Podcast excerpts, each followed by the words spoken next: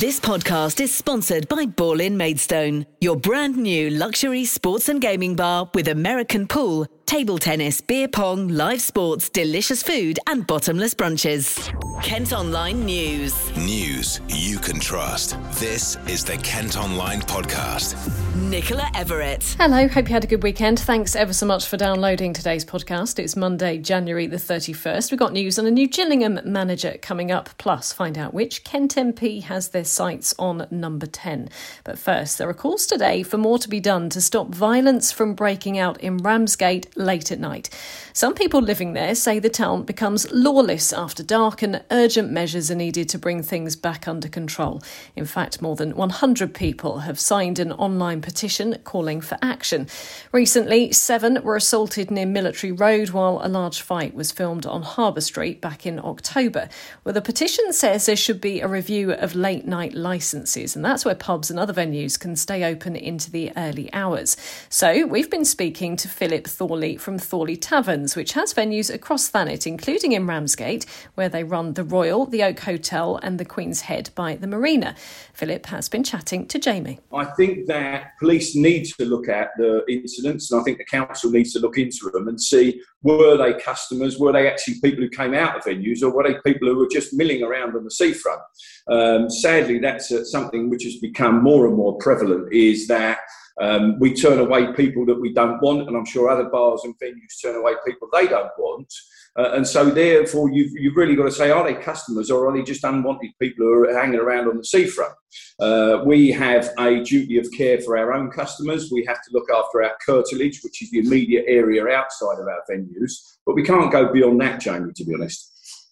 And, you know, turning uh, people away on the doorstep, customers uh, or people that you don't want in as customers, does that cause problems for your staff?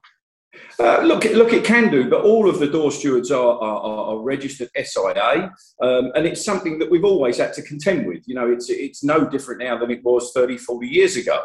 Um, uh, however, what probably what there is more of now is people turning up who, who, who are not customers of any of the bars or venues uh, and looking to cause trouble. Now, they're, they're not the people who have been elsewhere and maybe had one too many, and you think, actually, no, I'm sorry, you're not going to come into our venue tonight. Uh, these are people who are just hell-bent on causing a bit of mayhem. Um, uh, and it seems to be more prevalent extremely late at night. And I'm talking about after venues have shut. We have registered doormen. Uh, we've obviously got C C T V outside of our venues. Uh, we've got direct control with the council on the on the C C T V, uh, and obviously the, the the last resort, or you know, if, if you feel as though something is brewing, you can phone the police. Um, now, you know, to be perfectly honest, with with, with our venues, we haven't had uh, outside of our venues, as far as I'm aware, any any really nasty incidents. But they have been on, on Ramsgate Seafront, and they've been in the town centre after venues have shut. Um, so, you know, if something's happening way up the road, I don't think that the venues can be in control of that. Um, however, we definitely do communicate with C C T V and the police Uh, if there are incidents outside venues. Well, South Thanet M P Craig McKinley admits he's also increasingly concerned about the late-night violence, which he says appears to be escalating. He's told us he's had discussions with Ramsgate Town Council and adds that local residents are regularly in touch to express their anxieties. Thanet Council say they're aware of reports and carry out proactive work to identify, deter and deal with those responsible. And District Commander for Thanet, Chief Inspector Matthew Smith, says the force is also aware of the impact antisocial behaviour can have on residents. He adds that officers continually carry out proactive work to identify anyone responsible. Kent Online News. Other top stories today, and footage at Kent Online shows the moment a stolen Land Rover crashed in Dartford after allegedly failing to stop for police. The vehicle collided with a bollard and parked cars by K F C and the entrance to Priory Shopping Centre in Lowfield Street last night. A man in his thirties was treated by paramedics before being arrested. A Maidstone mum who abused her baby son so badly that he needed both of his legs amputated has applied for day release from prison. Jodie Simpson and her partner Anthony Smith were both sentenced to ten years in jail for abusing Tony Hodgell, who was just six weeks old at the time. The application means she could be freed as early as August. Tony's adoptive mum, Paula, has called her a monster. A person's been taken to hospital after a fire broke out at a house in Chatham. Around thirty firefighters were called to a property in Woodlands yesterday evening. Neighbouring homes had to be evacuated because of gas cylinders being stored in the garage. Well, we're told the fires caused structural damage after spreading to a bedroom and roof space, and another person was also treated for the effects of breathing in smoke. Two men have been arrested after cannabis factories were discovered in Ashford and Tunbridge. Around three hundred plants were found being grown at an outbuilding in Appledore, while officers also raided a property in Five Oak Green. A woman in her sixties has died in hospital following a crash near Dartford. She suffered serious injuries when a car and van collided on the A twenty London Road in Farningham twelve days ago. The other driver was also taken to hospital but has since been discharged. Investigators are urging any witnesses or anyone with dash cam footage to come forward. The Kent Online Podcast with Ballin Maidstone. Politics news for you now, and Dragon's Den star Deborah Meaden is backing Kent's Tom Tugendhat as a future Prime Minister. The Tunbridge and Morling M P says he would stand in a leadership contest if Boris Johnson is forced out over the Downing Street lockdown party scandal. He's currently fourth favourite to take over behind Rishi Sunak, Liz Truss and Jeremy Hunt. Well, Mr Johnson and his team have been going through the Sue Gray report after it was delivered to Number ten earlier today. Head to Kent Online for details on what the P Ms had to say about it in this afternoon in the Commons. This will also be the topic of conversation on The Lowdown on our Facebook Live tonight. You can watch the programme there and on K M T V from six. Elsewhere, the Kent Online podcast has been told how the no jab, no job policy has left the social care sector struggling to cope. It's been more than two months since the rules were brought in for people who work in care homes. Well, I've been speaking to Nadra Ahmed, who's chair of the Medway-based National Care Association, to get a real idea of the impact it's having. We can see real pressures now. There are pressure points in home care as well as in care homes. In care homes, we know that people have shut down some of their beds. Uh, they can't take people out of the N H S into discharge beds anymore. And in home care, we know that there are some people who are not getting the level uh, of need that they should be getting, and that the services are not able to cope with it. They may not be getting their call at the times. There might be delays. So it's actually not looking like a very nice picture out there. Really concerning. I mean, obviously for, for elderly people who need, as you say, someone to go into their home, or if they're waiting to get out of hospital and go into a care home. Do you have any idea on numbers as far as staff shortages are concerned, or is it quite difficult to, to put a figure on it at the moment? Well, I mean, nationally, we know that we haven't really moved very much from the one hundred ten thousand vacancies. We know we lost forty thousand um, to the no jab, no job as well. The enormous worry here is, of course, vulnerable people who need care and support um, are going to be looking down the barrel of a gun, because where where do we get the people to deliver that service? Are you hearing from families at all? I mean, some must be incredibly concerned if they know that an elderly relative who perhaps they don't live very near to isn't getting the support that they'd hoped they would be getting. Um, uh, we do. We get them periodically. Um, uh, as an association, sometimes people think that talking to us might help them uh, in some way. Uh, and it's quite it's quite heartbreaking when we there's not much we can do about it. But, you know, so I had a lady recently on the phone who lives in Manchester, Um, and her mum was in Sheffield, and she was saying, I'm really, really worried because, uh, I, you know, I'm not sure that she's uh, getting the calls when she needs to get them. You know, people are waiting to be put to bed when, later than they would want to be put to bed. I've also know um, in, in Kent, um, I know uh, somebody who's been discharged out of a stroke unit um, with no care package.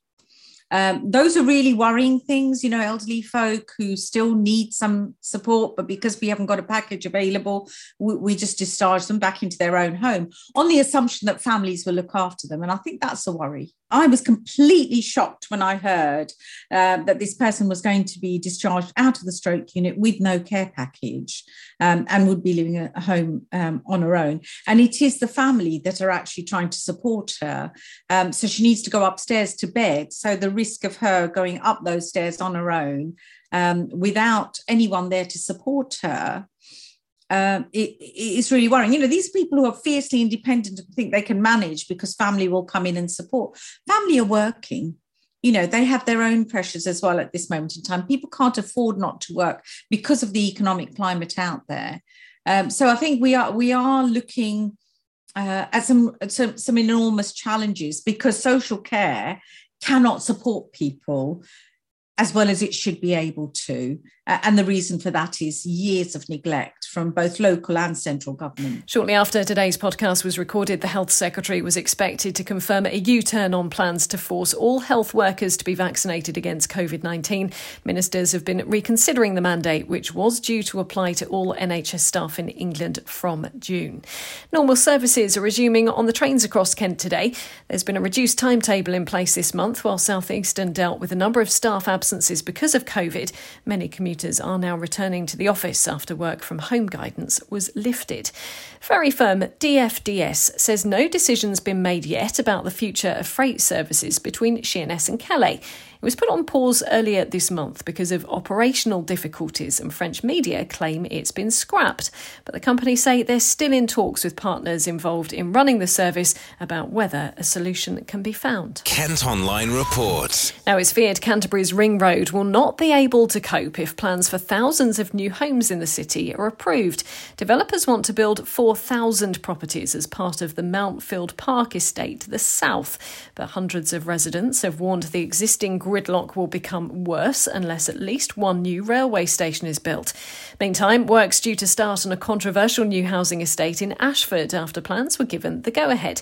seven hundred twenty-five homes are going to be built at Conningbrook Park despite more than a thousand objections. There'll also be a new primary school, bowls club and community centre, along with a footbridge over the railway line. Now, the boss of a Kent shellfish operator has told the Kent Online podcast that people have lost all faith in local produce. Graham West runs West Welks in Whitstable, and he believes a number of sewage leaks into the sea by Southern Water could lead to someone being poisoned by local seafood if action isn't taken. You may remember that Southern Water were fined ninety million pounds last summer for almost seven thousand sewage spillages. Well, here's what Graham's had to say. We've got a major issue with Southern Water. Uh, the whole of the fishing industry got a major, major issue with Southern Water. Um, they are polluting the sea and they will not communicate with us. Even though my purification tanks will make oysters which are unfit for human consumption, fit for human consumption, there is a line where you have to start at, which is category B, which is a certain amount of contamination. We do not know at any time whether the waters are category C, which means we're not allowed to touch them. Um, in the past we've had oysters, we brought oysters in locally and we've put them straight back out to sea again because we've been told five days later that they've dumped tons and tons and tons of raw sewage without any communication with us at all. It's got to the stage now where we cannot run a business using local oysters because the public do not want to buy local oysters. So now I import oysters from Ireland and Jersey and sell them to the local restaurants. Uh, financial is quite catastrophic because I can buy an oyster locally, I can purify that oyster. If I buy the same oysters from a, from away, they cost me between twenty and twenty-seven pence extra per oyster. And then if I don't sell them within X amount of days to the, the restaurants, then they're dead, they're gone. So last week I lost six hundred oysters out of the twelve hundred I bought. Whereas in the past, they'd stay in my tanks, those six hundred oysters would go into next week's. Um, We've just lost credibility, the whole town. Whitstable's got P G I status, which is Protected Geographical Indication, which means the same as Cornish pasties, melt and mud with pork pies. We've got Whitstable oysters, but we can't sell them because no one wants to buy them because Whitstable is polluted. Well, results released last week by the Environment Agency now show that bathing waters in the southeast have achieved their highest ever ratings. Plans have emerged for a new multi-million pound leisure centre in North Kent to replace Cascades. A report says the current building in Gravesend is ageing and it's being suggested thirty-four million pounds is spent on a new facility. It would include an eight-lane swimming pool, teaching pool and three studios, along with a gym, squash courts and sports hall, and it could open in spring twenty twenty-four. Some weather news for you, and flood alerts are in force along most of the Kent coast today as Storm Corrie brings strong winds. Areas near the rivers in Dartford, Gravesend and Medway could also be affected. There's been severe disruption in other parts of the U K, which you may have heard about over the weekend following back-to-back storms. And A B C by Gale has made it four weeks at number one on the top forty on our sister radio station K M F M. Adele's Oh My God is still second, with Sacrificed by the Weekend climbing three places to reach number three. Alex and Numi will be back from four on Sunday. Kent Online Sport. Football and Gillingham have named their new manager. It comes after a shocking seven two thrashing by Oxford United at the weekend. Well, joining me now is our Gills reporter Luke Cordell. So Neil Harris is the new man at the helm, Luke. Yes, it's been three weeks since Steve Evans departed Gillingham, and um, it's been three long weeks really for the club um, since Evans' departure. They haven't won a game, and they haven't actually won a game since uh, the middle of October, so the new man, Neil Harris, has got a mighty task on his hands, really, to to turn this around. Gillingham are ten points from safety, second from bottom. Like I say, they haven't won in, in so long. I think it's seventeen games now in all competitions without a win. So he has a huge task on his hands to turn this around. But perhaps he's the man to do it. He's um, a well-known character in the sort of lower leagues. He played a season for Gillingham, Um, two thousand five oh six, um, scored lots of goals for, for Millwall. I think he's their leading um, scorer in their history. Um, and, and he comes to a club that, that really need help. Um, I'm sure the players will, will see who's come in and, and know that he's a name, and they should respond, really. If they're not going to respond to him, then I don't know who they will at this level. And he'll be straight into action tomorrow night against fellow strugglers Crewe Alexandra. How important will it be to get off to a winning start? Both inside the bottom four. It's a game Gillingham really can't afford to lose. Um, they can't really afford to draw it, to be honest. They need to win it. And even if they win it, it might still be too late. But um, th- there's a chance, mathematically, there's a there's a good chance that they can get out of it. But they do really need to up their game, because at the minute they're, they're staring at going down to League Two, um, and I would say their chances of going into League Two are are very are very great. But the appointment of uh, Neil Harris will certainly help things, and uh, it really does give them a chance. I think I do think it's a good appointment. Um, the fans will see it as a good appointment. I think the chairman needed a good appointment like this after Saturday losing seven two against Oxford United. It was a horrible place to be, Priestfield. It has been for quite a, a while, really. Crowds are down. Not surprisingly, with the results on the pitch, some fans are disillusioned with the chairman. They don't feel that he's taken them in the right direction. But the chairman's made a statement here. He's, he's brought in a man with, with calibre in the lower leagues. Harris has taken teams to playoff finals. He's won promotion at League One. Um, it's a different kind of challenge here now, isn't it? Trying to save them from relegation. But he's certainly got the tools to do it. Um, he hasn't got a lot of time, though. Um, but we'll all be hoping that he, he does get the reaction that, that they need, and they need a reaction now. They need to beat Crewe, um, and nothing else will do, I think. Thanks ever so much, Luke. We will be able to follow the match action when the game kicks off tomorrow evening at seven forty-five. And in cricket, England have suffered a three two series defeat against the West Indies. They lost by seventeen runs in their deciding T twenty international in Barbados overnight. Kent's Sam Billings scored an impressive forty-one for England. They returned to the Caribbean in March for a three-test series. Well, that's all from us for today. Thanks ever so much for listening. Don't forget, you can follow us on Facebook, Twitter and Instagram. Instagram. Plus, you can get access to the ad-free Kent Online premium site by subscribing. Just head to kentonline.co.uk forward slash subscribe. News you can trust. This is the Kent Online Podcast. This podcast is sponsored by Ball in Maidstone, your brand new luxury sports and gaming bar with American pool, table tennis, beer pong, live sports, delicious food and bottomless brunches.